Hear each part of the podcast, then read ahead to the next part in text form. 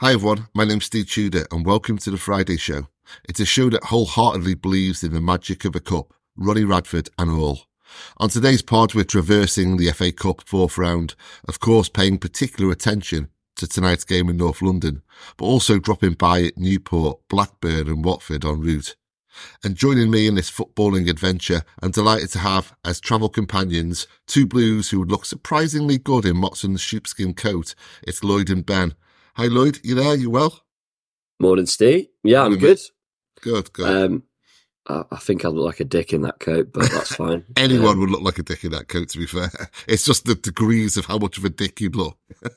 yeah, I think I'd probably pair it with a hat and look like a super dick. Um, but Mm, yeah, no, I'm, I'm I'm going to the game tonight. Um, one of the advantages, I guess, of of being in London, but uh, looking forward to it. Even though um, the situation with the transport is a total shambles, Mm. but we'll, I'm sure we'll have time to talk about that. we are indeed getting to that because uh, along with us today, we also have a match going blue, Ben, who can't go tonight, but we will get onto that into the pod. Ben, are you there? Are you okay?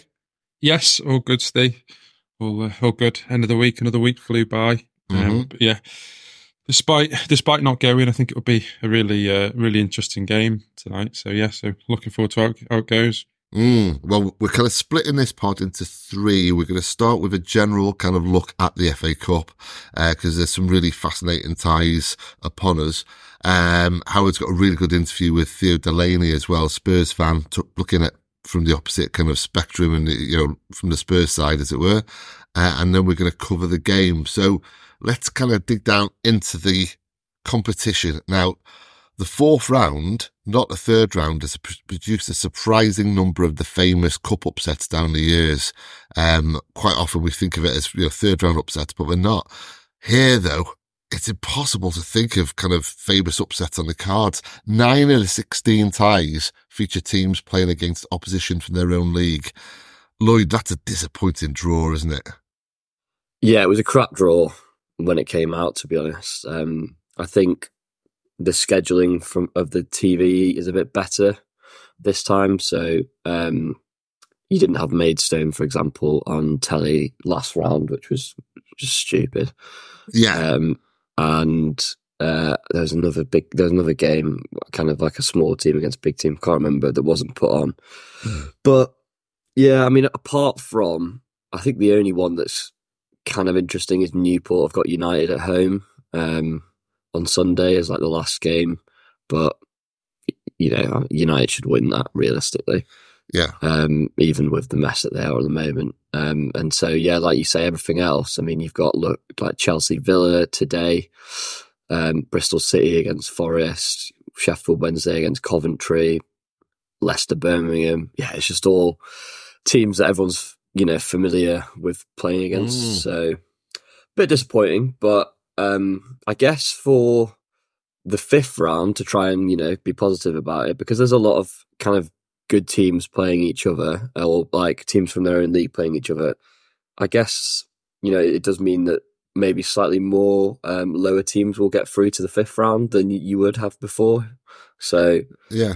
maybe there is that but no, it's not a great draw Well, by my calculations, it means, you know, assuming United beat Newport and, and Maidstone fall at Portman Road, there's at least five teams outside the Premier League who should be in the fifth round, I think. Anyway, if my calculations are right there.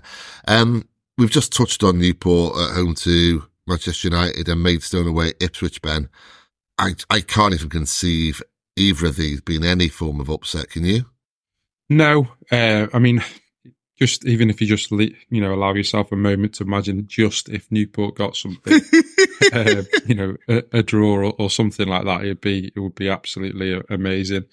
Um, but yeah, in terms of you know, if you look at these things on paper, and obviously, you know, Ipswich, for example, it's not as if you know they're having a, a bumbling season; they're, they're on fire anyway. Yeah. Um, so I think it'll be be pretty straightforward. Um, but I think I think the the draw overall is. I agree that you know there's maybe not many many matches where there's you know a big upset on the cards, but there's a, there's a few interesting one. I mean, West Brom Wolves, obviously Yeah, that's Definitely. served up a derby there. Uh, that's that's a good one, and I, I think the um, you know the Blackburn, Blackburn Wrexham game as well.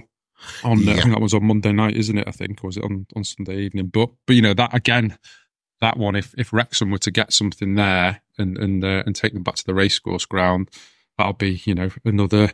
They'll have to they'll have to bring out another episode on Netflix to cover that one. I think. But Well, let's get to that then, because we're, we're going to move on now to, to basically go through the ties and, and what we think of him. So let's start with Monday night, Blackburn, Wrexham. To what degree, Lloyd, do you think that? I, I wrote this week that basically this is, you know, that just different circumstances at the moment put them in different leagues. But, you know, in terms of quality, in terms of resources, in terms of personnel, Wrexham really, they're not level with Blackburn, but they're in their kind of vicinity. Would that be fair to say?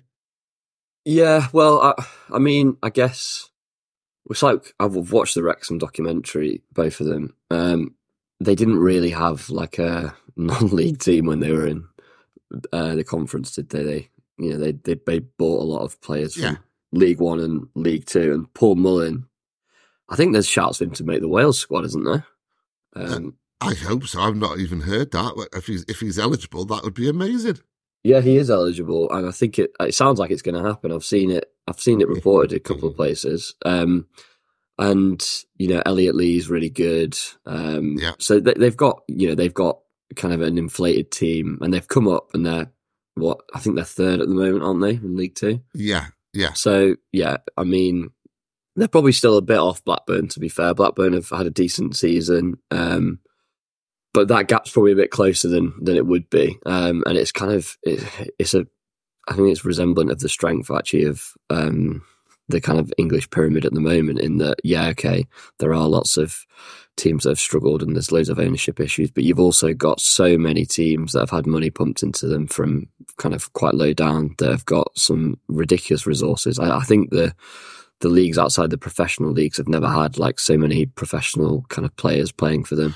yeah. Um, so it's fun, I guess. Um, I'd quite like to see Wrexham win that. Well, I mean, look at last season away at Coventry, going two up in, in a space of 18 minutes, um, and, and ultimately winning, you know, a ridiculous game of football. Um, I think Wrexham, if, you know, everyone was where they should be in terms of quality, etc., and resources, lower in the, in the championship, maybe bottom three in the championship right now, maybe it's in the top of League One. I know only third in League Two, but that is a tough league where basically you're playing twice a week, just on rotation. Anyone can beat anyone. And, you know, ultimately you'd expect uh, Wrexham to get out of there this season and get into League One and then further investment as well. So it's, it would be an upset if he beat Blackburn. Of course it would. Um, but I wouldn't suggest it was a big surprise. Um, if we go into Monday, let's kind of flip right to the present and kind of the, the closest game, if you like, to where we are right now, which is Bristol City, Nottingham Forest tonight, Ben. Um, Bristol City did really well to get past West Ham, uh, a second bite of the cherry at home to Nottingham Forest now. Can history repeat itself? Because Forest have lost some really key players to AFCON.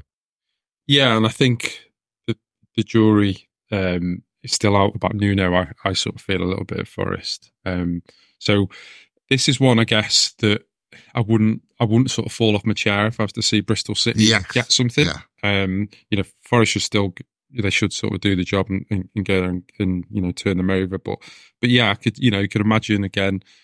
Bristol, Bristol City are quite a well supported team. I can imagine there being, you know, full house tonight and stuff like that. So, I think I think Forest Forest will probably do do enough, but I wouldn't be surprised, you know, if there was a, a scare in there and you know they it, it went down to like a goal sort of late on in the second half or something to finish them off for Forest. Mm, I, I actually feel a bit sorry for Santo because he came in and I just thought, oh, what they're doing, okay, defence minded coach, you know, he's just going to look to get clean sheets and just do enough to stay up and all that. But look, he's not a long term appointment.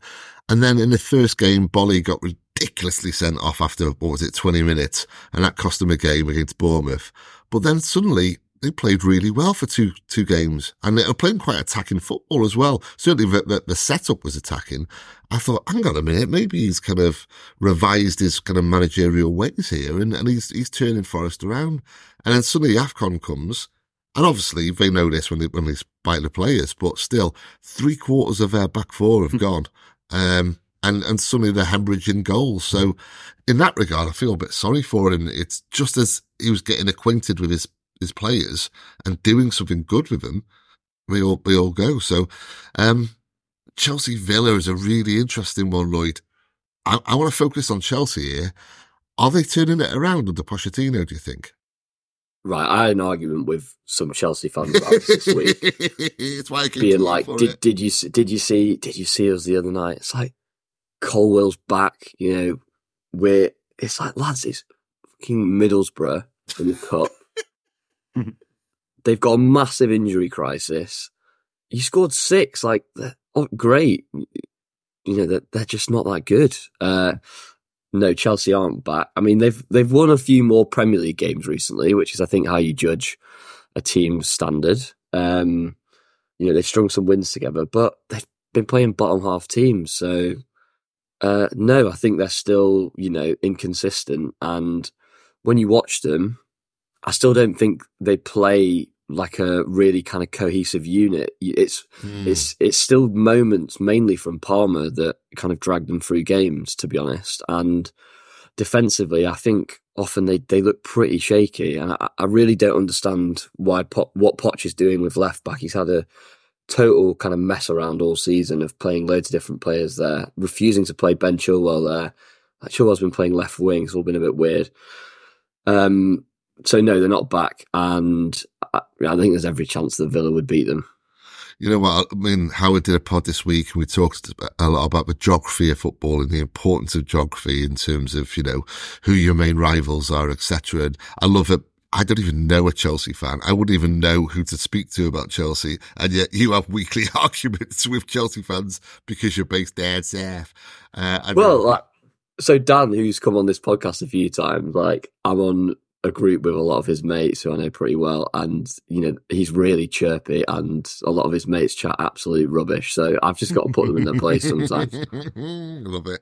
Um, Sheffield Wednesday, Coventry. Not a lot to report on this, to be honest. Um, Wednesday is starting to show signs of turning things around, but they're having a horrendous season. Coventry uh, have really picked up in form of late, picking up wins, really taking making a charge for the uh, the playoffs, and I hope so because you know last season when they lost in the playoff final, I felt so sorry for him. I thought that could be it, particularly when they lost the, can't remember his name now, but the Swedish striker. Um, so I'm hoping Coventry progress anyway, uh, and have a cup run. Mainly because that, that final against Spurs was peak FA Cup final for me. um, what about you, Ben? What was your, you know, when, when you think back to your childhood and you're thinking FA Cup final, what's the first one that comes to mind for you?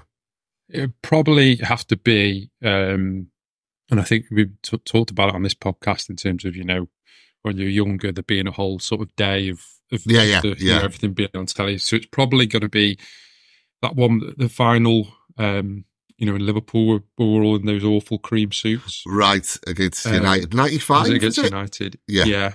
Um, that one, or or equally the um, the Everton United one when, when Paul Rideout scored. Yes, yeah. I was, in, Um, I was that in the pub that that day with loads day. of Evertonians. That was a good day.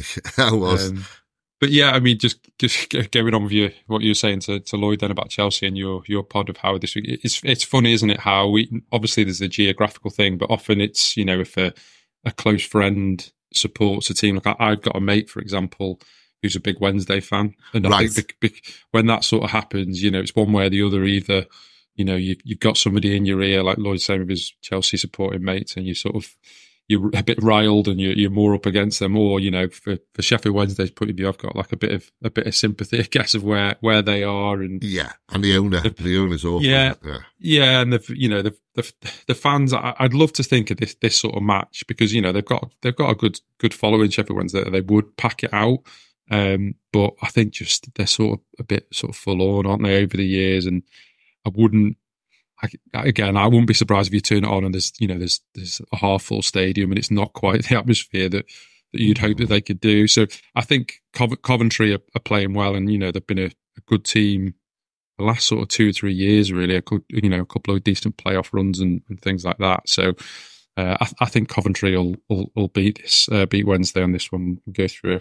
Yeah, I mean, this is actually one where I really like both teams, so I, I don't mind two wins. Just from like a neutral's perspective, um, I, I, want either of them to go on a nice cup run. Um, there's one game remaining tonight, but you know we're going to get to that one. uh, we're going to kind of flip ahead now to Saturday. Um, we've already mentioned Ipswich Maidstone, but there's one aspect I want to talk about, Lloyd, which is I, I, don't want to go too kind of airy fairy here, magic of the cup and get too sentimental. But in 1992, Maidstone went bust and they were expelled from the league, um, in somewhat unfair circumstances as well, and certainly beyond their control. I think they, they, they had to play at Dartford and, um, they couldn't get a ground in Maidstone and there was 47 separate kind of applications to, to try and build a ground, all refused from Maidstone Council. Um, and ultimately just a slow drip feed of, of how they struggled because of that. And they ended up going bankrupt. Um, so, you know, what is it, 25 years on, or more kind of 30 years on, here they are, Portman Road, back, you know, flying again in, in the kind of, uh, national south, I think. Um, huge yeah, game for him. South. Yeah, huge money spinner for him on the telly. This is one of the, you know, this is what the cup's all about. I'm sorry to resort to cliche, but it is, isn't it? No, it is. Yeah, and their story's been great. Actually, I um I listened to uh, the the kind of 72 podcast, which is like on the BBC and it's about all the teams kind of outside the Premier League. And um, with Aaron Paul, and it was before the third round, and they had George Elokobi, who's the Maidstone manager, on with um, the bloke who's the who did they play in the previous round? Was it Sutton? Stevenage. Stevenage, right? And they had um, they had him on Elokobi on with the Stevenage manager, whose name is escaping me, and I'm going to find it now. Who's like a proper kind of like Cockney geezer. Uh, and he w- proper went into him on the radio. He was like, "Yeah, I really want to beat you tomorrow." And I was just like, "Oh, fair play. This doesn't normally kind of happen on the radio." And Elokobi came across Steve Evans. There you go. Um, Elokobi came across really well, and I was like, and Steve Evans came across quite. Uh, what is it? The Steve Evans, a former Leeds. Yeah, the oh, Steve Evans. Massive yeah. bell Yeah, yeah. yeah, he came across like a bell end, and it was he was just quite arrogant. And I was like, I, I obviously know nothing about mates, and I was like, I bet they turn them over tomorrow, and they did. Uh, and again, listening to Elokobi's interview, like afterwards was just great. I think he said that yeah, uh, with tomorrow, with tomorrow, they will have earned uh, 11x their annual revenue from those two games. Um, Amazing, which is great. Uh, I guess they would have hoped for a better tie than Ipswich. To be fair, yes, they probably wanted a Premier League team, and Elokobi wanted Wolves, didn't they?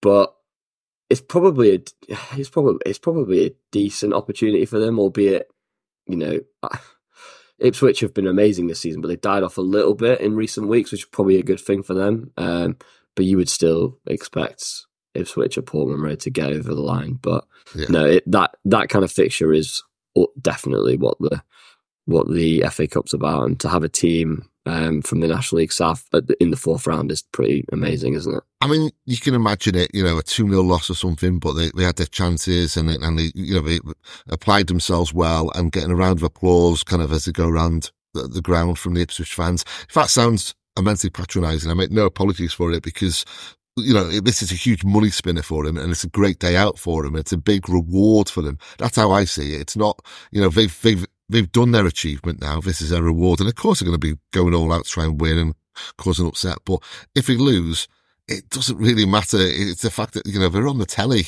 and this is their reward for kind of what 30 odd plus years of struggle. Uh, so it's a, it's a wonderful thing in that regard. Um, Everton Luton's an interesting one. Luton beat Everton at Goodison earlier on the season to secure their first ever Premier League victory. Um, Everton in the last three games, Ben, one goal. Alex scored four or against one goal in the last three games. Um, Luton are doing all right at the moment. You know what? I, I, I can see Luton doing something here. What about you? I, f- I fancy Everton just because I think in terms of um, basically just to go go on a little bit of a cup run in terms of like a, a nice distraction. I know they're not playing terribly in, in the Premier League and until until those last three games they're obviously on a good run, but I just I just fancy them to, you know, I guess the sort of thing where you know it's against all the all the odds and everything's up against them. I think you know a nice little cup run. I wouldn't be surprised to to see them win um, win on Saturday, and then you know maybe even get into the quarters or or something like that. I can sort of see that sort of thing happening. Um, I think in terms of the game itself, as you touched on, I think it'll be a little bit um, a little bit of an attritional one. I think. Yeah, um, yeah. Maybe not the not the most glamorous, and not surprised it's not been picked for for TV. Yeah. Uh, Under two point five goals. yeah, yeah. Well, there we go. Yeah, uh, that was my tip. I mean, it's it's not going to be a goal fest, or I shouldn't imagine so.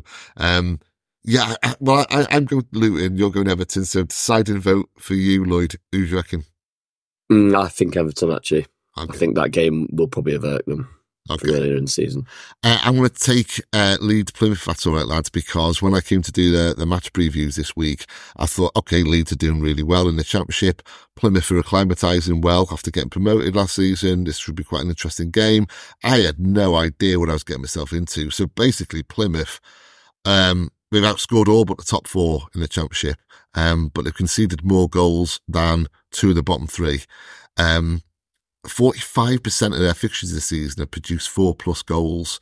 Um, the last eight outings have seen both teams score.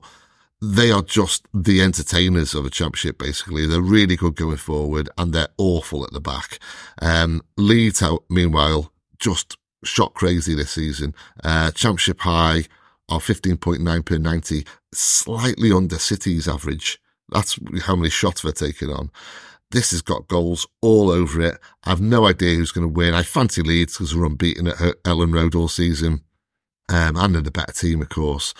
But if this is nil nil, I will do a forfeit of your choice. so you, you, can choose, but if this is nil nil, and we'll wait till afterwards, and I'll I will basically promise now to do whatever forfeit is is giving me if this is nil nil because it just won't be. Um, Leicester Birmingham Lloyd, all Midlands affair. I've I've got to be honest here. I'm not very excited about this game. What about you? no, it's a bit boring. it is. It's probably not close. They're not close enough for it to be a derby either, are they? No, it's it's interesting with Mowbray. Mowbray's come in at Birmingham. There's been a bit of a shit show, wasn't there, uh, with mm. Rooney? Mowbray's turning around. So three games he's been in charge now. They've drawn one and won two. Um, and he is doing something quite interesting as well. He's he's basically dropped both his centre forwards and he's playing four you know, kind of attacking wingers, if you like. Um, very kind of false nine, very pep. Um, so we, that's interesting. But that aside, Leicester, I don't like. I'll be honest with you. I just don't like as a club. Is it uh, the clappers? It's for clappers. It's for Tory mentality of the fans. Um, yeah, I think Leicester will win now. But, uh, either of you have anything to say on Leicester Birmingham? Yeah, Callum Doyle should be playing for Leicester. Yes, good point. Yeah, um, he's he's back fit uh, was really good in the first half of the season for them before he had his injury, um, and probably a good opportunity for him to try and break back into the the starting eleven in the championship. So that's probably the only part of interest I can muster. Okay, then the next two, um, I'm just going to come to you for your kind of predictions. Sheffield United, Brighton. Um, ben, who do you reckon? Uh, Brighton, this one. I think it'd be rel- relatively straightforward, mm. um, despite uh, Chris Wodegood back in at Sheffield United. I don't think they've, they've turned much around really. So I think yeah, pretty straightforward for Brighton two 0 or something like that.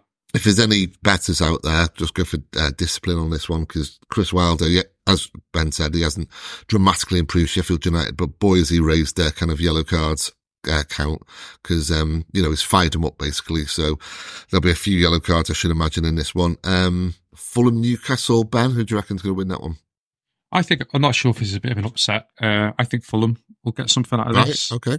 Um, I think obviously the, the, the game that we had against Newcastle, they they they were good, but before that they they were sort of stuttering a little bit, and there was you could sort of sense a little bit of um, discontent, a little bit of Newcastle fans, a little bit. I think they're getting to the point where um, we we were at the game, you could sort of tell, and you know, walking away from the ground. Um, there was a lot of like fans almost like this has happened a few times now, particularly they've conceded quite a few um, sort of late goals and stuff. So I think they're not in the best place, I guess is what I'm saying. And, you know, Fulham Fulham have played some quite quite good stuff this season. So I'm going to go for Fulham for that one. Okay. Lloyd, we, me and Howard um, talked about Newcastle on the pod this week, and I had uh, a huge rant, one of the biggest rants I've done on 9320, uh, about how, how unfair it is, basically, that Newcastle have all these resources, but FFP means that they're having to, you know, move on Almiron and Callum Wilson and, and sell players in order to buy. How do you feel about it? Yeah, it's, I mean, it's never, it's never really been something I've been a fan of. I don't, I don't mind there being a concept of kind of restraint within football when it comes to spending. But I think these current rules, for me, they've always been anti-competitive and, and, and too just, rigid, I would say as well. Yeah, and you know, uh, the 105 um, loss limit that hasn't been raised from when it was introduced. You know, with inflation, for example, uh, and I just don't like. Yeah, I don't. I don't like it because 105 million to Nottingham Forest is not the same as 105 million to Man United. Yeah. Um, it's not relative. And I've just never liked the idea of, you know, uh, the owners of a business, whatever business that is, not being able to kind of put money in and, you know, invest like any other business in, you know, the, the main kind of part of the economy removed from football. Now, I've always wanted there to be some protections in that. I do think you know football clubs are kind of cultural institutions, and the Super League was very concerning because you know that could have been really damaged if teams would have been taken away from maybe where they play or their fans. So all that's very important, but I just don't like the current the current rules. Never have, and yeah, obviously, you know we're in a situation now where Newcastle are potentially having to sell some of their players to then reinvest because the way that it works is you know if you sell someone you can book it as profit whereas if you know you buy someone you can amortize it over x number of years it's all just it's all just a bit silly isn't it and i think the one thing that that for me has really been highlighted um with these with these rules is that we've now got a situation where clubs are trying to flog their best academy players and you've got yeah, Chelsea yeah. you've got Chelsea and this is no good for the fans, is it? You've got Chelsea potentially trying to flog Conor Gallagher, who, if you speak to Chelsea fans, has been probably in their top three players this season. Albeit, I, look, I take that they've had a bit of a shit year, but that's not good, is it? Like they should, they shouldn't be doing that. But that's what the rules really promote. Um, and Chelsea did that with Lewis Hall to Newcastle, and you know Livramento. So there are benefactors at the end of the day, but I just I don't I don't like that that's the way that clubs are now moving. It's it just doesn't it doesn't make any sense from like a football fan perspective. Yeah, just a, a reminder that Newcastle are thirty times richer than City, uh, and are having to sell to buy. Um, just what eighteen months into their kind of grand project, it it, it stinks to high heaven for me.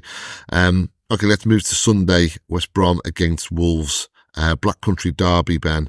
Um, quarter to 12 kickoff, which dilutes it somewhat, really. It's hard to get up for it. You know, in, in terms of a match going fans, it's hard to really row yourself up at that time of the morning. I think they'll be drinking from Saturday, though, won't they? That's true. Um, will you be tuning in for this one, Ben? I think I will. I'm, I'm quite intrigued by this.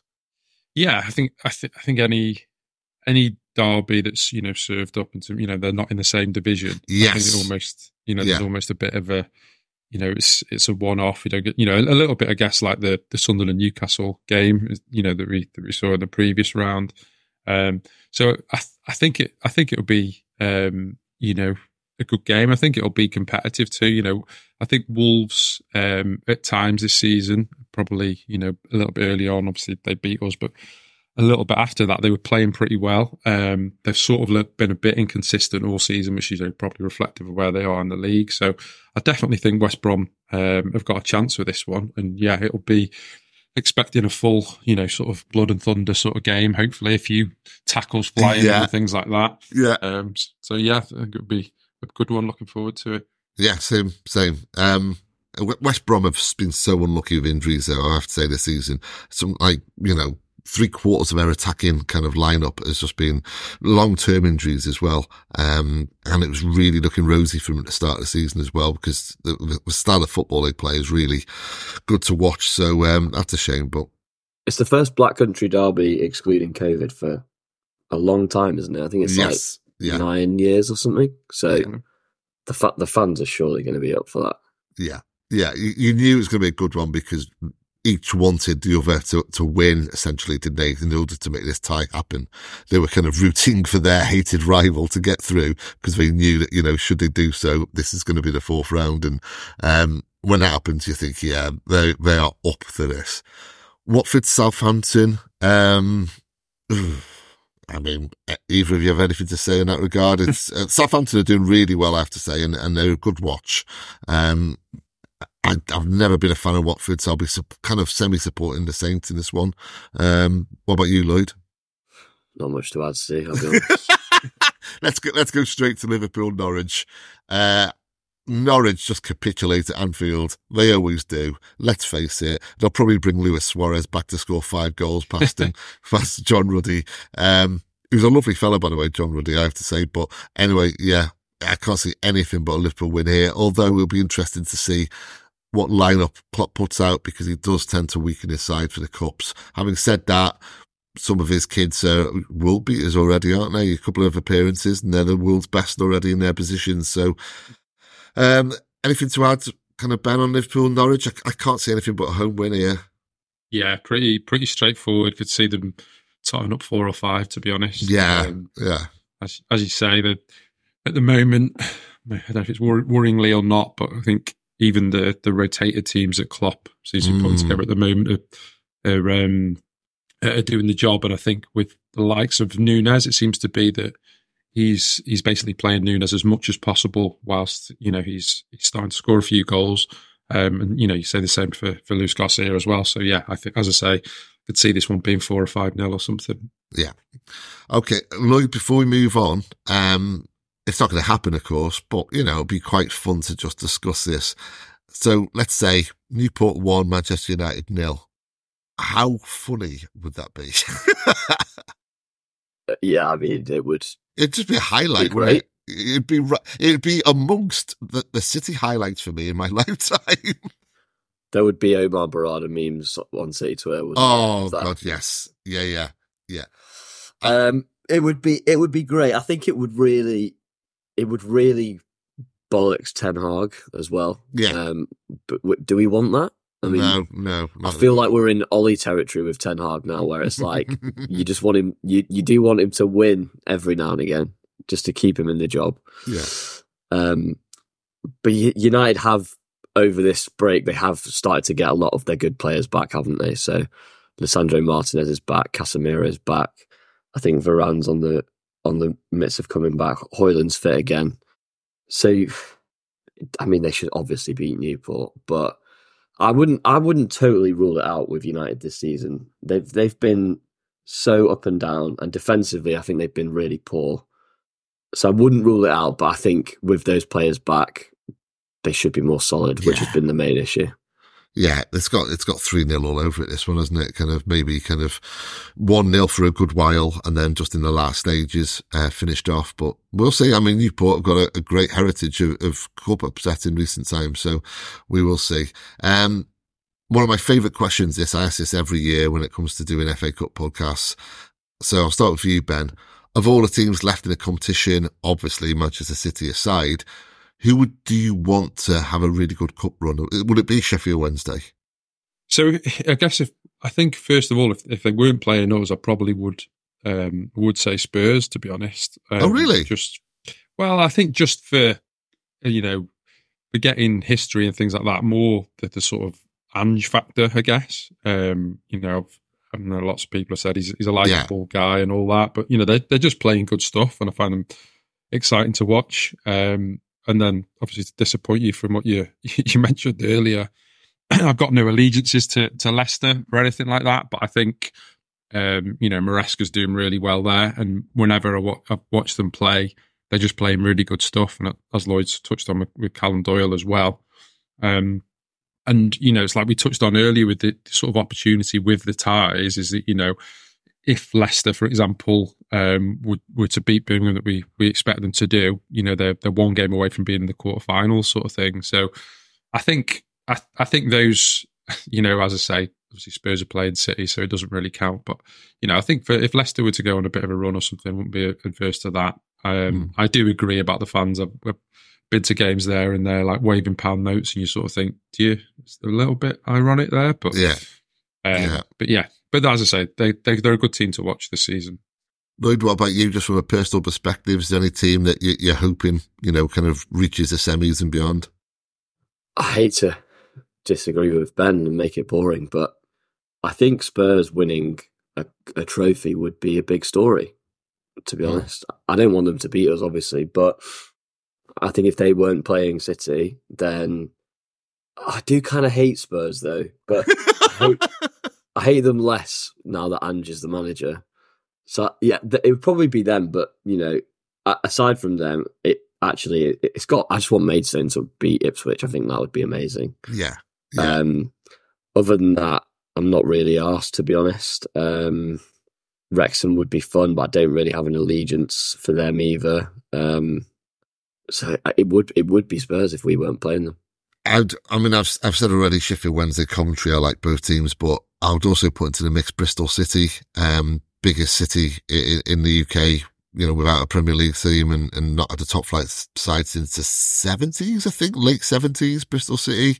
Uh, and I vividly re- kind of recall that like, I used to love their kit and I've always had a bit of a soft spot for Bristol Ashton City. Park's a great ground as well. Yeah, yeah. I would, I would go for if Bristol City beat Nottingham Forest tonight. You know, that's two Premier League kind of teams they've slayed, and you would then, obviously, unless they were paired up against City in any later round, you'd want them to just go on, or I would anyway.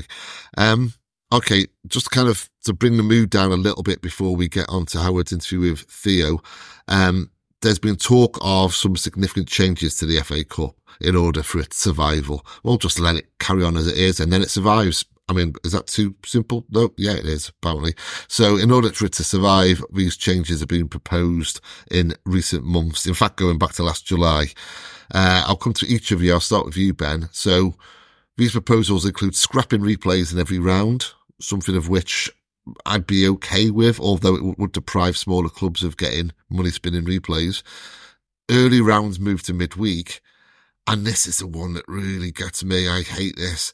The final moved to the penultimate weekend of the season on the Saturday with every other league fixture happening on the Sunday.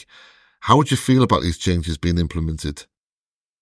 I think they they almost feel a bit unimaginative to me in terms of I Mm. think there's obviously the the issues around fixture congestion, um, you know, and obviously we, we've you know sort of fallen foul to that in terms of apart from last season, you know, having the the, the sort of times where we put our weakened teams for the semi-finals, but I, I just think there's there's better ideas that they they could do. So you know, for example, with the the replays, you know, m- maybe they, they have replays up until a certain round, you know, up until, you know, maybe the fourth round or something is the last round that they have replays because essentially from that point of view, you know, maybe you- you'd expect most of the lower teams to sort of be out, but also they'll have had, you know, two, two big rounds the third and fourth round where they'll have maybe had, um, you know, a top team home or away. Um, I think that there's also ideas there that, you know, potentially could you, could you do something where the whoever it was drawn against in either of those rounds they get the choice of where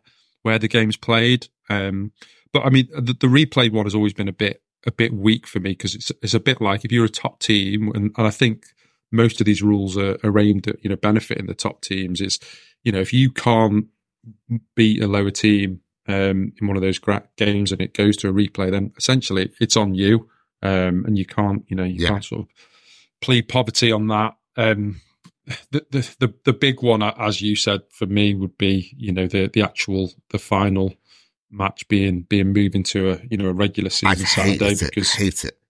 I mean you know as as again we've we've all touched on previously it's all that that final day of the season you know is a is a big thing that you know growing up you used to even you know obviously City weren't involved but growing up used to be a case of me and my mates would all go to the pub and watch watch the FA Cup final, and it just gets just gets swallowed up in the norm. It'd almost be, you know, you'd look down the fixtures and think, oh yeah, the cup final's on today, isn't it? Sort of thing.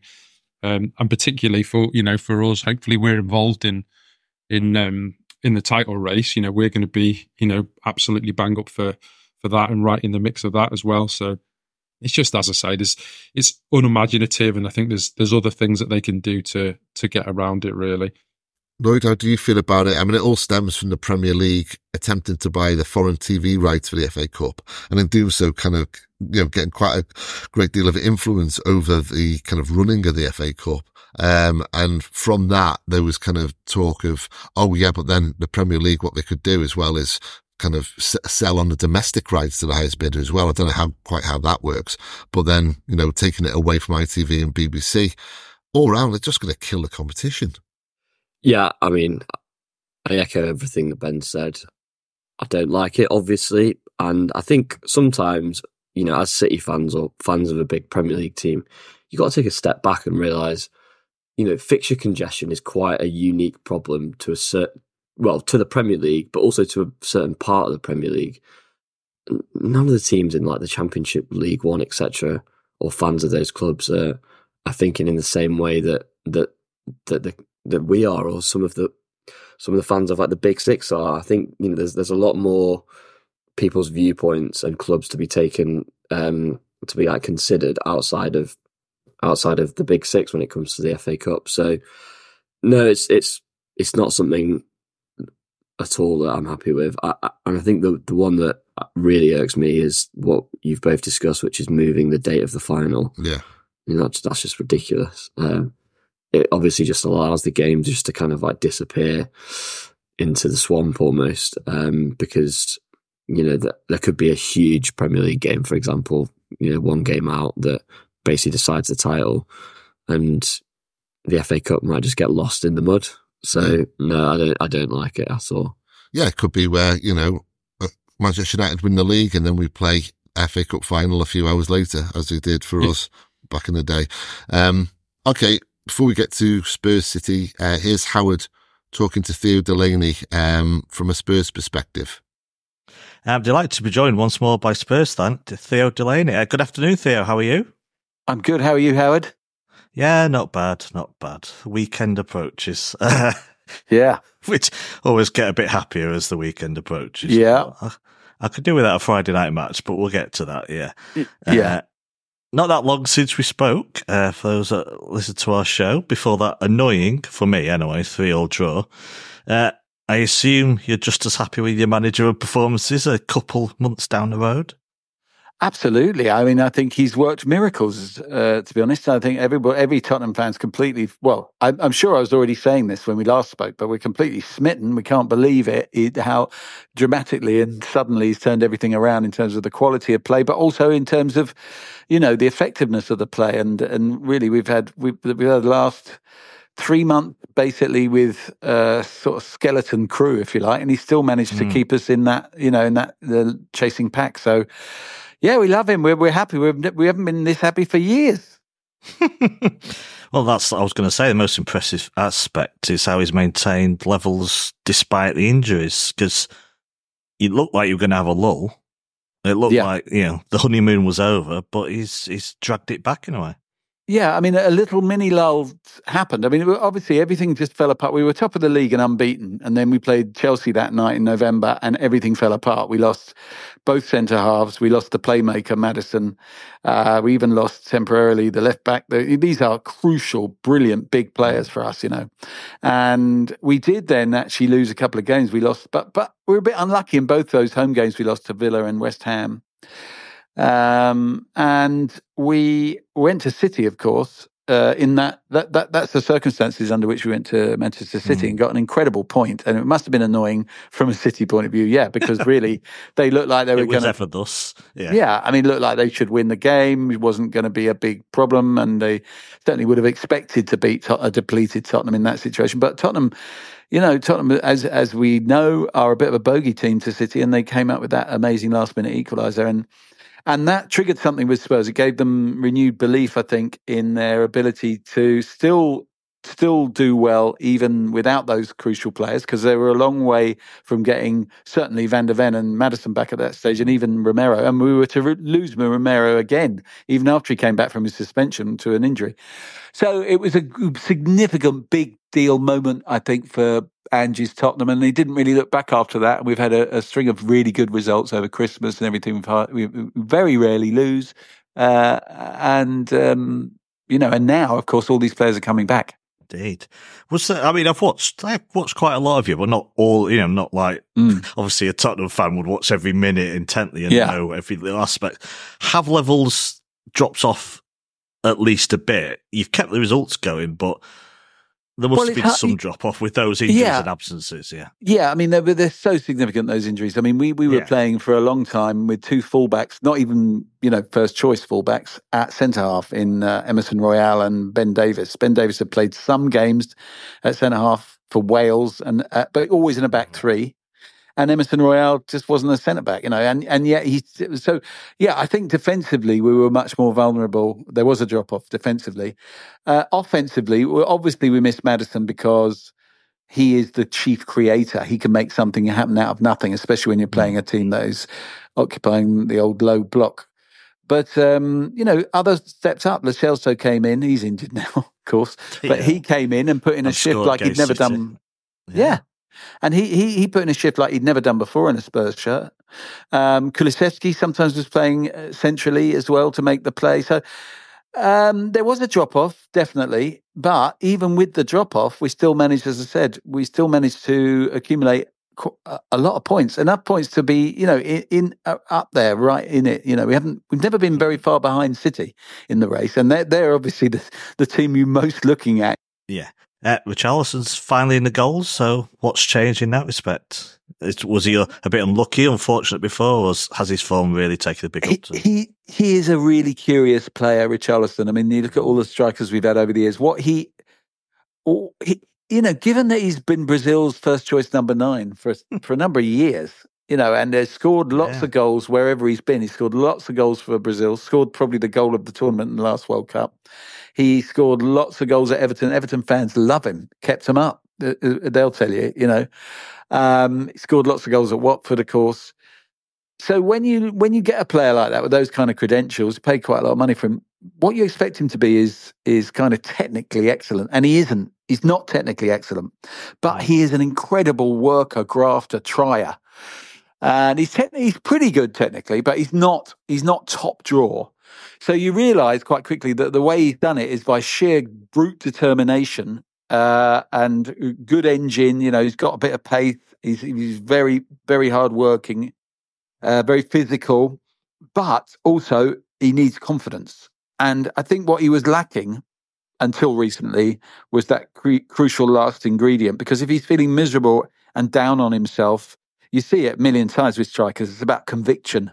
And, and on all players, really, it's about do they believe in what they do they believe what they're about to do is going to work? Yeah. and he didn't have conviction for a while. And I think slowly uh, most Tottenham fans were giving up on him, but Ange didn't, and Ange kept him in and, and played him back central. You know, because for a while he stuck him out on the left, he put Son in the middle, but he ch- he swapped it back, and I think um, now he's got that. He's got a he's got a bit more conviction. So he's got all the other attributes which don't go away. He's always worked hard. He always puts his shift in. That's why fans do like him. But now he believes when he's in front of goal, and uh, I think that that's why he's now scoring, and and that's of course the complete package. If your centre forwards doing all those other things and scoring, then um, you're laughing. So uh, you know, long may that continue. Hmm. Just had a quick look at the Premier League table because try not to most of the time. yeah, you're three points behind City, though. We've played a game less, of course, because that Yeah. jaunt to Saudi Arabia. Uh, the title race itself, just thought we'd, before we look at the match this weekend, uh, just talk about Yeah. that for a couple of minutes. You feel like Spurs can go the whole way and at least be in contention at season end? Yeah, well, Have you got that belief now that you're a contender for the season as a whole? Yeah, I mean, the thing is, there's many ways of looking at this. If you're a Tottenham fan, you don't expect to be in the title race full stop. I mean, it's happened about, mm. you know, three times in the last 40 years or something like that. So you, you, it's very hard to believe you're in the title race from that point of view. Also, nobody else believes you sh- that Tottenham are ever going to be in the title race, the media and the pundits and everything. But if you actually look at the situation, there's, there's two things that make you think, hold on a minute, maybe. One is when we did have all of our big players fit, we were top of the league and unbeaten. So mm. That that's essentially you can't do any better than that. Top of the league unbeaten. I think we'd won eight and drawn two or something like that. Crazy Yeah. figures. The other thing is what I love is what but they asked Ange a few weeks ago uh, something like ab- about the title race, and he said, "Well, nobody thinks we're in the title race, but but uh, you know." You only have to look at our form, or you look at the table. He he's used to being in title races.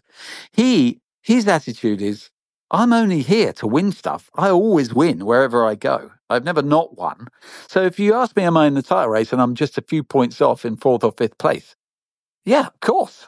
Of course, I think I'm in the title race. That's what I'm doing. And now we have the players back. So we we're not tending to lose much at the moment. We're playing pretty well. With the defense is a crucial thing. We've last couple of games we've had the we've had a complete first choice defense, and that first choice defense, whereas the one we had before, which had two okay uh, fullbacks playing centre half, we've now got uh, t- two fullbacks and two centre backs that are top class. I mean, that will get in almost any other team. All four of them, mm. they're, they're that good, and so is the goalkeeper.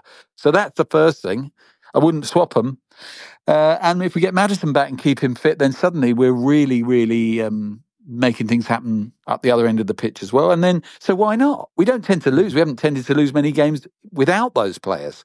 Yeah. So you think, why not? The only thing, of course, um, you look at the fixtures, and we've got really, really tough running before the. I think the last two games it eases off, but I think there's a spell of games before the last two games. There's about four or five games. All of them are massive games against massive teams.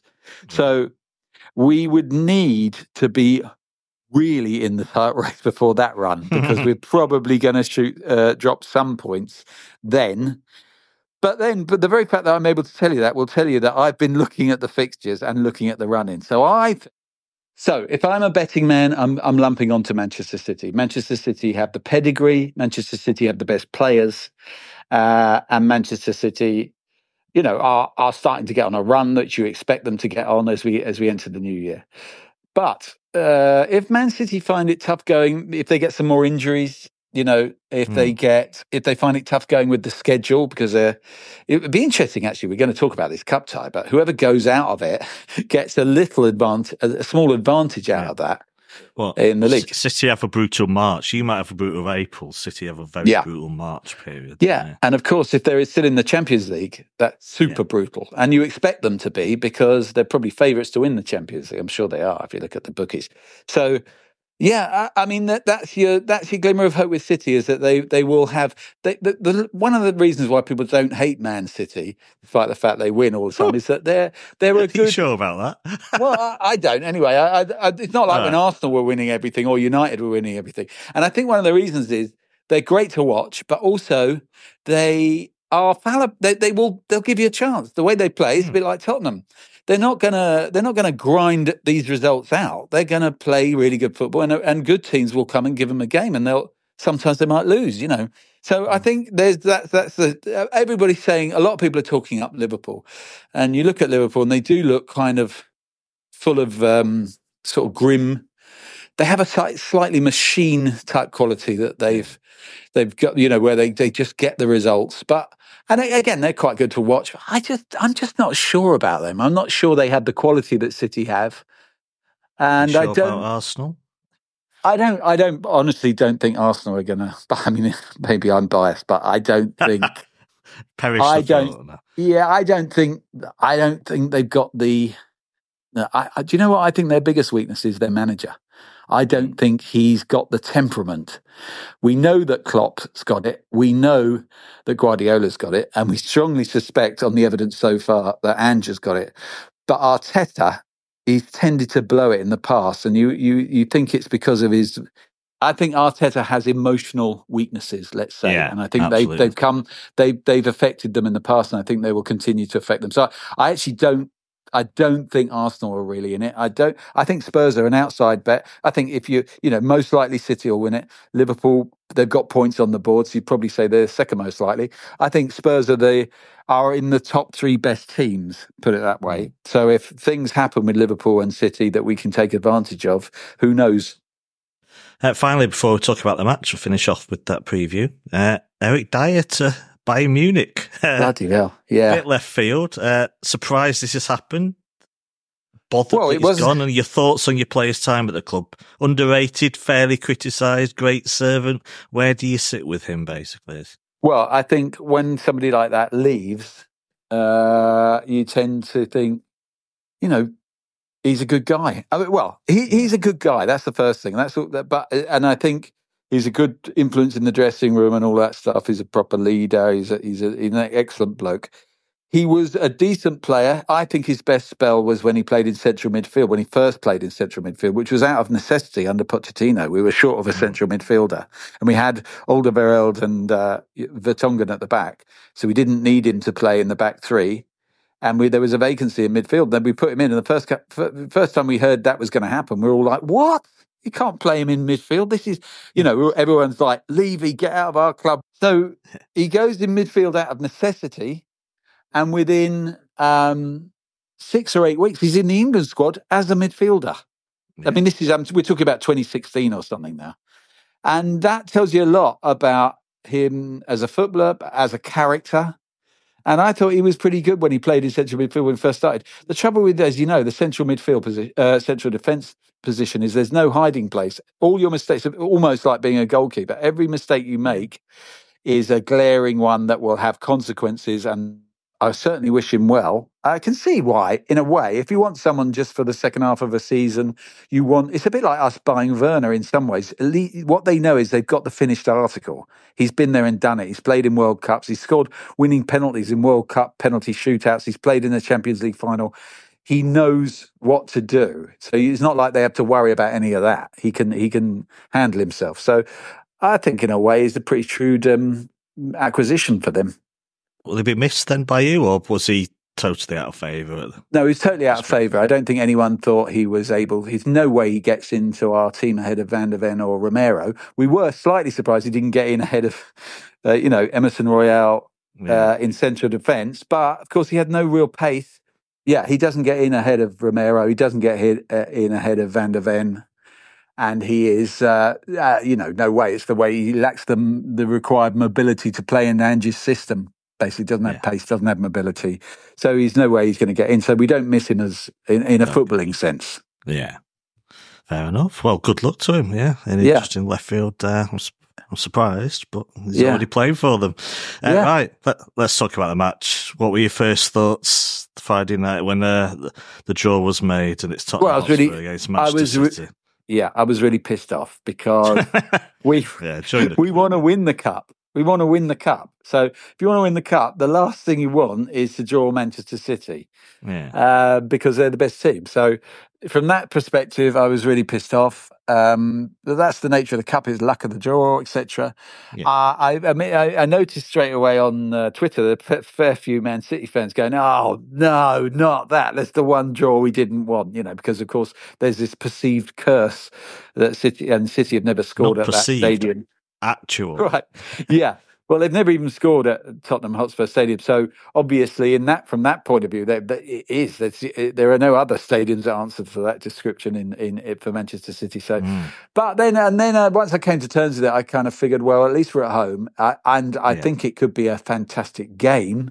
And if yeah. we get through, um, you know, then we're we're really it'll be a massive confidence booster, and we'll uh, you know we'll go forward very confidently in you know with, with a view to maybe winning this blasted thing after up first time in 23 uh, 33 years. I can't believe i'm saying that. But i was there last time we won it and no one dreamed that it would be this long before we won it again and we still haven't won it yet.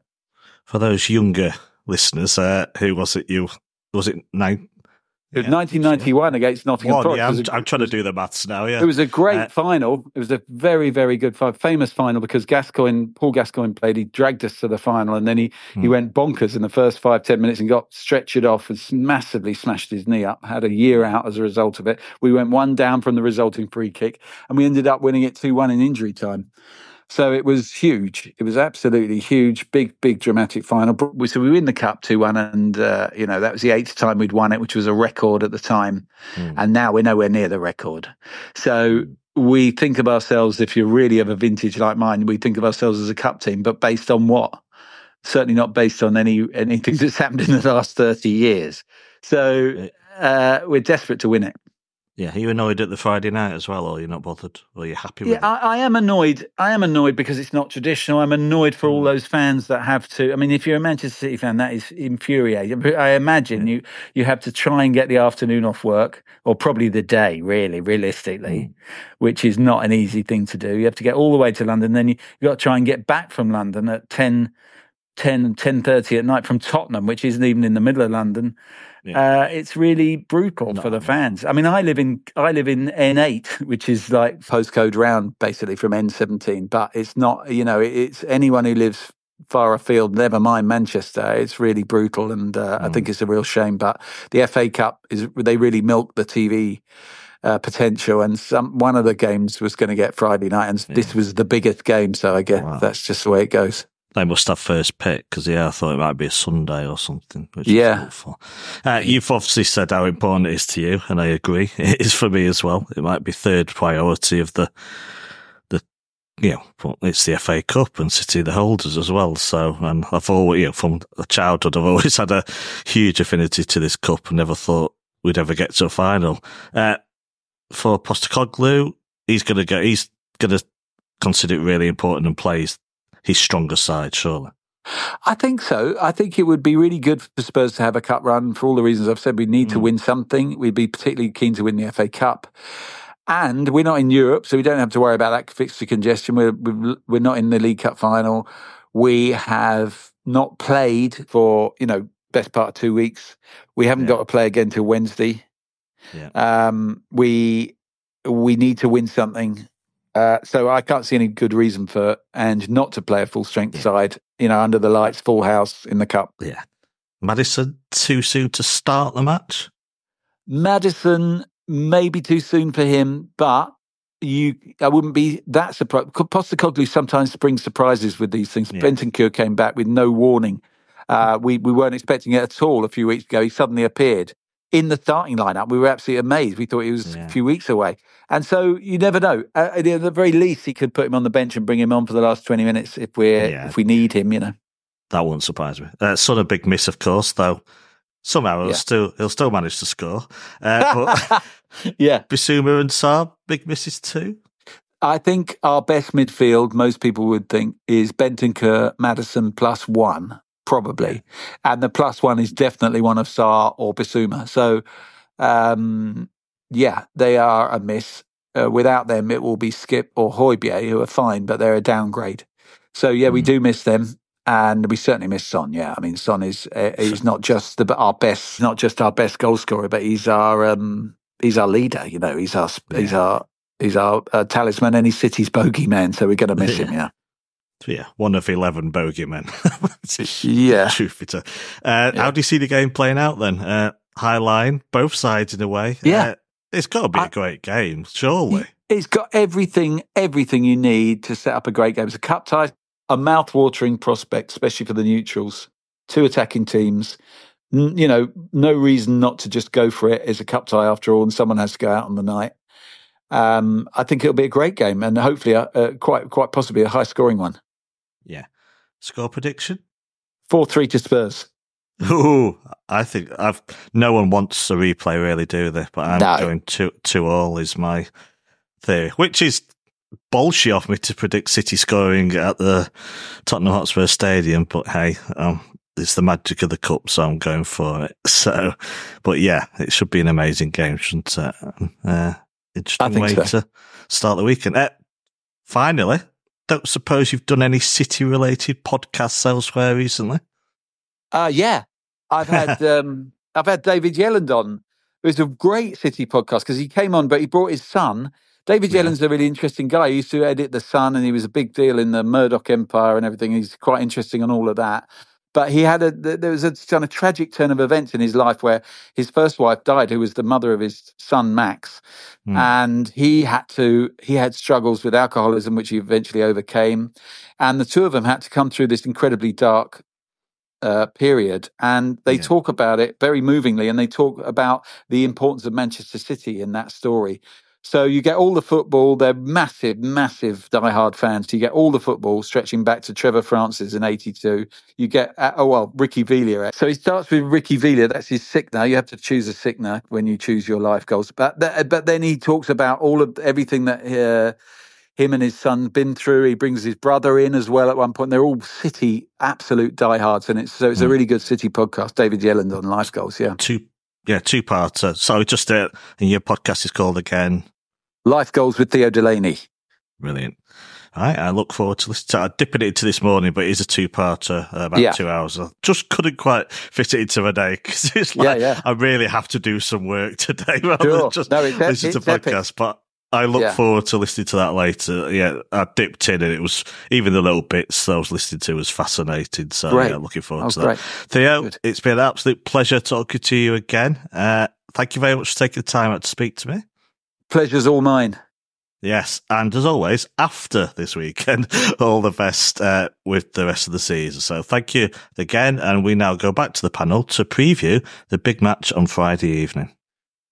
Mm, some interesting stuff there from Theo as always, and thank you very much for doing that, mate. And let's get to Tottenham, Manchester City, um, Friday night.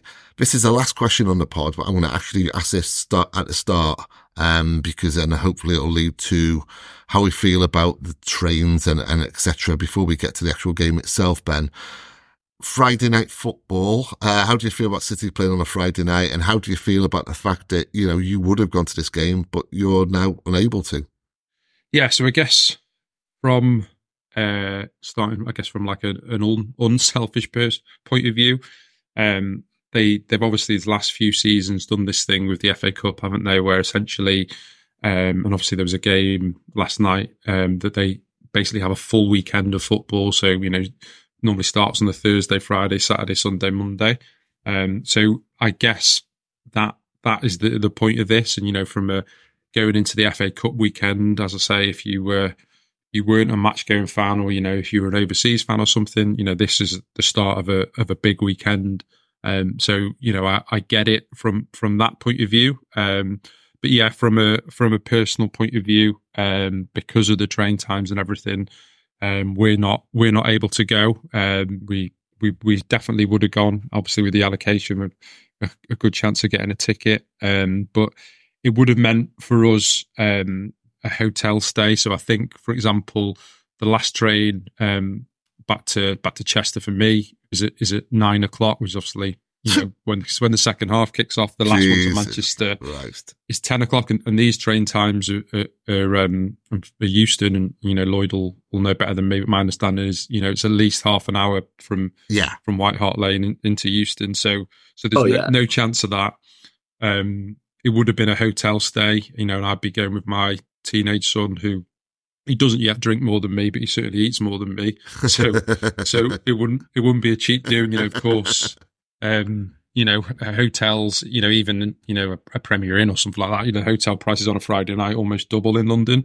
Um, so yeah, it was a bit of bit of a non-starter. Um, and it would have, you know, it would have been a, a great day out if it, you know, if it was a 5.30 kickoff, for example, on the Saturday or, or, you know, even, even a four o'clock on a Sunday, you know, it would have been a bit more, bit more doable, but, you know, fair, fair play to, to, to the City fans who who are going. It's it's sold out. Um, I'm sure it'll be, you know, a great atmosphere. of Nine thousand Blues there. Um, but yeah, it's it's it's the same old argument, isn't it? Really, is that the actual match going fan, you know, there's not there's not much consideration. And as my first point was that it's the start of a bumper FA Cup weekend for the on the telly, I guess.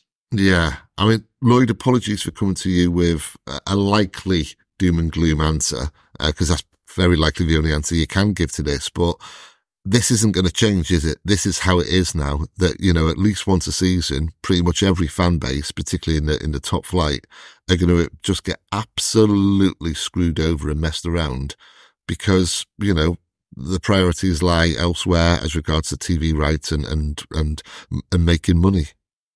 Yeah. And I think, unfortunately, the proof's in the pudding and the, the game has almost no possibility. Uh, they've set up so there's almost no possibility for a City fan to get home to Manchester tonight after the game using public transport. So you've got to you've got to either drive or you've got to get on a coach that you've got to organise from Manchester, and yet nine thousand tickets sold within a day. So the the problem is, whilst we all hate it and we'll, we're all complaining about it, City sold nine thousand seats within less than a day. Mm, So they're going to do it, aren't they? yeah, Yeah. So that's the bottom line. Unfortunately, they're putting people's love for their club and travelling up against all these practical um, dif- difficulties in terms of being able to make the game, being you know doing what doing what you can the next day. Like Ben said, probably having to stay over, and yet people still make you know the effort and uh, make affordances to mean that they can be there. yeah. Yeah, but yeah, I mean, and that probably is the same for every fan base as well. You know, obviously, City fan base is is just amazing, but and loyal and, and just the dedication shown to go to these games is incredible. But you could say that for for almost every other fan base as well in terms of their away support. And so, yeah, it, it it's never going to be resolved because just it's just not going to be resolved, is it? it, it We're, we're all addicted to the drug, unfortunately. yeah, we, yeah, and they know it, and it's and they and they capitalise on it and take advantage of it, and it and it stinks. It really does. Um, looking at the game itself, uh, I'll come to you first, Ben. Spurs have won the last four against us at home in the league, all to nil. Are you fearful of history repeating itself? I, I don't think in terms of goals, um, in, or you know, in terms of lack of goals, I, I think we're we're we're sort of in a good spot at the moment. Um, I think in all, obviously, some of this includes the the World Club Cup, but that's with the Newcastle game. That's six on the bounce now that we've won, um, which is you know might be a little bit too early, but it feels like it could be start of something Yeah, of run, absolutely. hopefully. Um, but yeah, I think in terms of you know us us drawing a blank in this game, I, I I don't see it. I think I think in general the game is is going to be a lot of goals just in terms of both teams how they play. Um, but yeah, so I think it'll I think it'll certainly be an entertaining one for sure. The amount of chances we've missed down there in recent years, Jesus Christ, that can't continue. Um, I've retweeted a video on my timeline this morning. I've seen it. It's and unbelievable. just the amount of misses in that stadium is a fucking joke. I've forgotten half of them, so just go and watch it to torture yourself. Is that before- psychological, Lloyd? Do you think can can can it get to the stage, or is it at the stage now where it's possibly psychological? I think it is, to be honest. So I think Howard gave a great answer on this a couple of pods ago, where he was like, you know, usually with these kind of things, it's nonsense and the players don't care and the management aren't really aware. Mm. And like someone might bring it up with them in an interview. But mate, Pep after we won the treble was like, What are your hopes for next season? He's like, I want to score at the Tottenham Hotspur Stadium. So he obviously he's aware of it. The players are obviously aware of it. I think yeah, it's five games there, five losses, zero goals, and like 14 XG or something stupid. Uh, three missed pens. So, I mean, we've got we've got to break the hoodoo at some point. This feels like a good opportunity. No Kane and Son. That's usually why we lose to Yeah, Spurs. yeah. So that is that is a massive factor. Um, Bissouma and Sarr as well. So the energy from, from their midfield is absent as well. albeit I watched Ange's press conference yesterday and he said Maddison's fit and he thinks he could start. So that that's a huge boost for them because they've really missed him. Yeah, Um, but I think it's a thing. Yeah, I think the players will be going there, being like, "Oh, for fuck's sake, it's Spurs away." Yeah. So two 0 loss. Uh, well, I, I don't want to jinx anything, but I'm not overly concerned about Maddison, um, purely because he's been out for so long, um, and, he's going to be rusty. He has to be rusty, but I don't want to jinx anything, and he could put in a worldie against us. Of course he could. Uh, the lineup's going to be really interesting, do you think? Kind of, I mean, Pep's got to play his strongest 11, surely, but, um, so between the two of you, what kind of lineup do you think Pep is going to put out, Ben? I think, correct me if I'm wrong, but I, th- I think it would be the same uh, lineup that we had against Newcastle. Mm. Um, I th- although I think in, in Pep's press conference last night he said um, Kev was was fit to start.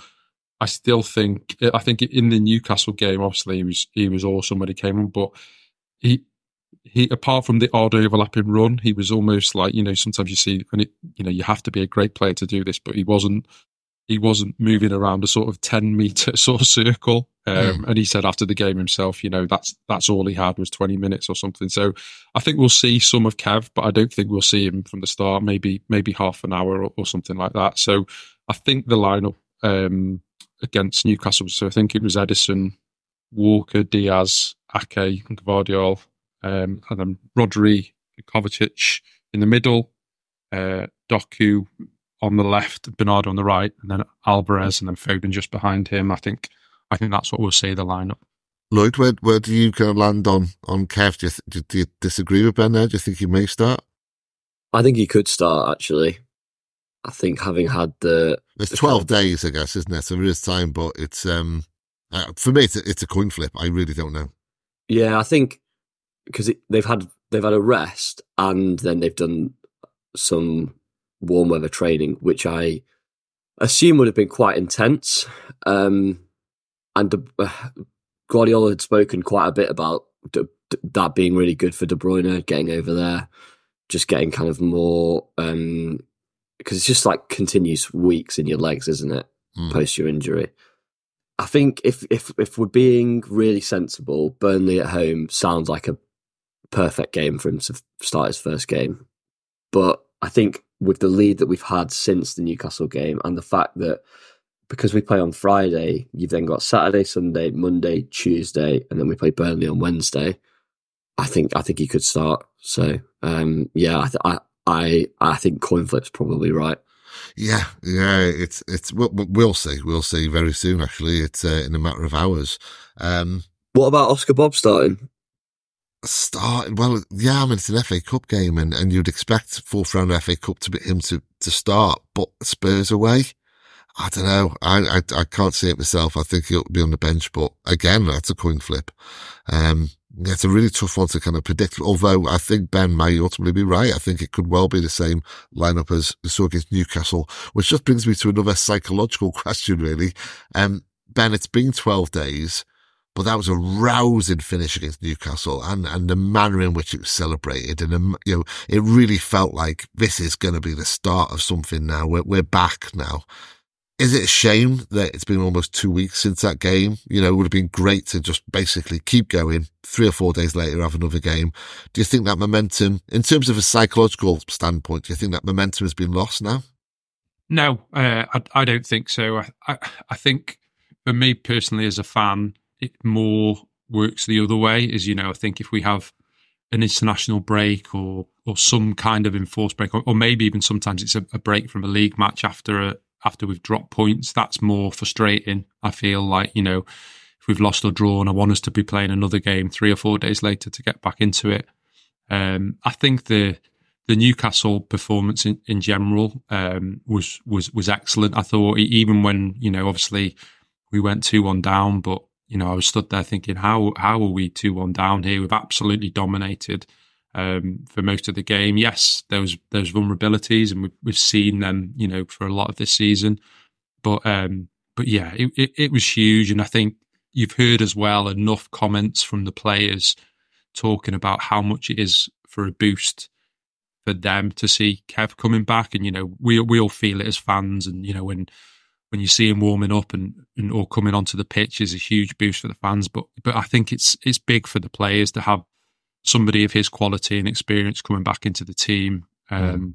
But yeah, if, it's a funny thing to say because obviously we went two one down, but it, it, was one of our best performances of the season. Um, and yeah, like like others others have said, and Stefan's tweet after the game, there's there's nothing like a last minute winner, and we we sort of feel like we haven't had many over over the last few years. So for us to get that and um, and to you know for it to be Kev as well, and, and obviously Oscar Bob. So there's there's so many factors to it, but I think, and as I said earlier, I'm, I'm hoping that you know this now is going to be going to be the start of something special. Um, you mentioned there about kind of you know, the importance of Kev coming back, uh, and obviously John Stones is back in the squad now. Um, it's going to be absolutely key for the rest of the season and to have him fit. And that's going to be a huge boost too. One player who absolutely won't be featuring no Lloyd is Kalvin Phillips, uh, who went for his medical at West Ham yesterday, uh, ahead of a loan deal. Pep Pep's response to it was entirely as you'd expect. You know, he, he, he praised the player for his attributes. He said he was incredible uh, at Leeds, um, but that he just couldn't kind of do what he wanted to do in that specific role in the middle, the Rodri role, if you like. And, and, you know, he was stating how difficult it is for, for any player to do that. Is that all it is with Kalvin Phillips? And just entirely from a personal point of view, I know that none of us know anything about this and we're just grasping in the dark in this regard. So it's not a reflection on Kalvin Phillips as a person, but just from your personal point of view, do you think there's more to it? Do you think he hasn't applied himself? Do you think he could have done more? No, I don't think there is more to it. I think, I think it's quite cut and dry, actually. Um, unlike, for example, the Laporte situation, where I definitely think there's something right that okay happened. okay So I think Ason and I kind of shared this anecdote a, a, while ago with Phillips, and I saw that Sam put it pen to paper on it in his Phillips article. But the story goes that when when they signed Phillips and Lavia was still at the club before he went to Southampton, in the first week of him training with the first first team in the kind of summer training. They then let Lavia go in the second week, um, and they were like, apparently the coaches were like, "What have we done? That lad's better than Kalvin Phillips." Oh Christ!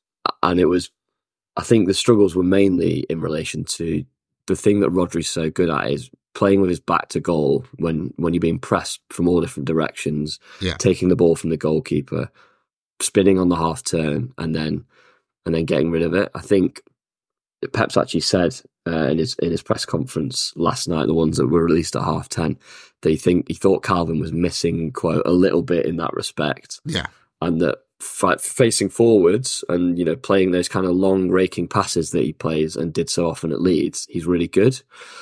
But it's that kind of tight spaces, uh, back to goal, um, particularly under pressure, that he's, that he's just not that suited for City's team. Now, I think it's weird that they didn't notice that if that's, you know, a really kind of fundamental problem with his game when they were scouting him, because that's something that would probably stand out to you quite yeah. significantly. But I do remember watching Leeds a lot uh, in under Bielsa, and he was very adept at that. But Leeds played in a slightly different way, and I don't think they had the same kind of full court press that City have had over these last couple of seasons because a lot of teams now in the Premier League they are giving it a go.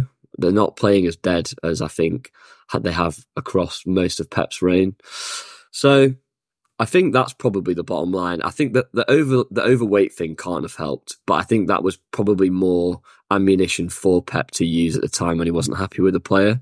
Mm. Um, again, I listened to I think it was Ornstein on the Athletic Pod last night say that another very prominent City player came back overweight from the World Cup and Pep didn't make anything of it, but he did with Phillips. Mm. So I think, as weird as it is, they just didn't rate him, which is very yeah. strange and doesn't happen very often, particularly at City. But I think generally in, in Premier League football, for for you to spend that money on a player, they turn up and you go, he's actually crap. Uh, and obviously he's not crap because I'm sure he'll do really well at West Ham. He's he's had a really good career until now. Usual caveats, etc., etc. And I think the last word is that he seems like a really nice lad. So I do feel I do feel sorry for him, but he should have gone in the summer. The writing was on the wall, and he made a mistake there. So in that respect, I think he's played a bit of a poor poor hand. Yeah, all round it's been a mistake, hasn't it? And it kind of um, very different, but it always reminds me of the Gary Megson story going to um, Nottingham Forest um, where Brian Clough said he couldn't trap a bag of cement after watching him in training, but they just spent a million pounds on him, which back then was a huge deal, you know. So they'd scouted him, spent a million pounds on him, and then the first day of training, Clough said, "No, he's not for us." Well, you know, I know, I know it's, it's very different, but mistakes like that can happen in football. Just it's odd to us looking on, but they can happen from time to time. Going back to the, the game uh, tonight, um, you've already alluded to this, Ben, so I'll come to you for this. It's kind of the last game in December was 3 3, and as, you know, frustrating, immensely frustrating it was for us as Blues. You know, if we look back on it in hindsight, what a game it was, full of entertainment, full of incident. Pep and Ange are entirely uncompromising in their methods. Are you anticipating another thrilling game, shall we say, tonight? Uh, yeah, and I, I think we looked um, we looked vulnerable in, in, in that game defensively, um, and although I think we're in a better place, I still do think we've got that vulnerability as as Lloyd mentioned earlier that they haven't got Son, which is huge. Um, but yeah, they have got Maddison. I, I, agree with you, Steve. He's been he's been you know away for so long. I don't expect him to come in and be absolutely tearing it up. Mm. Um, but he is a player that you know he only sort of plays on the front foot. He's only got one way of playing. So yes, yeah. I, I think I think that'll um, that'll be a factor.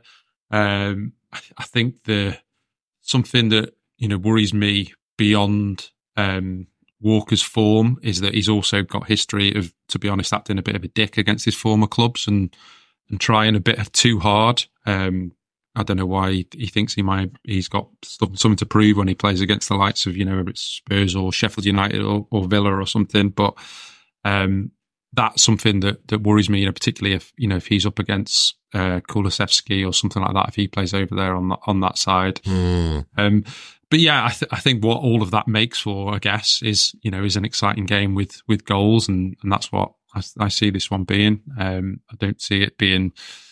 I love I love it for us to be you know professional performance. We go there, have have a load of the ball, and pick them off one or two nil. Um, but I think it'll probably end up being a bit of a basketball game. This one.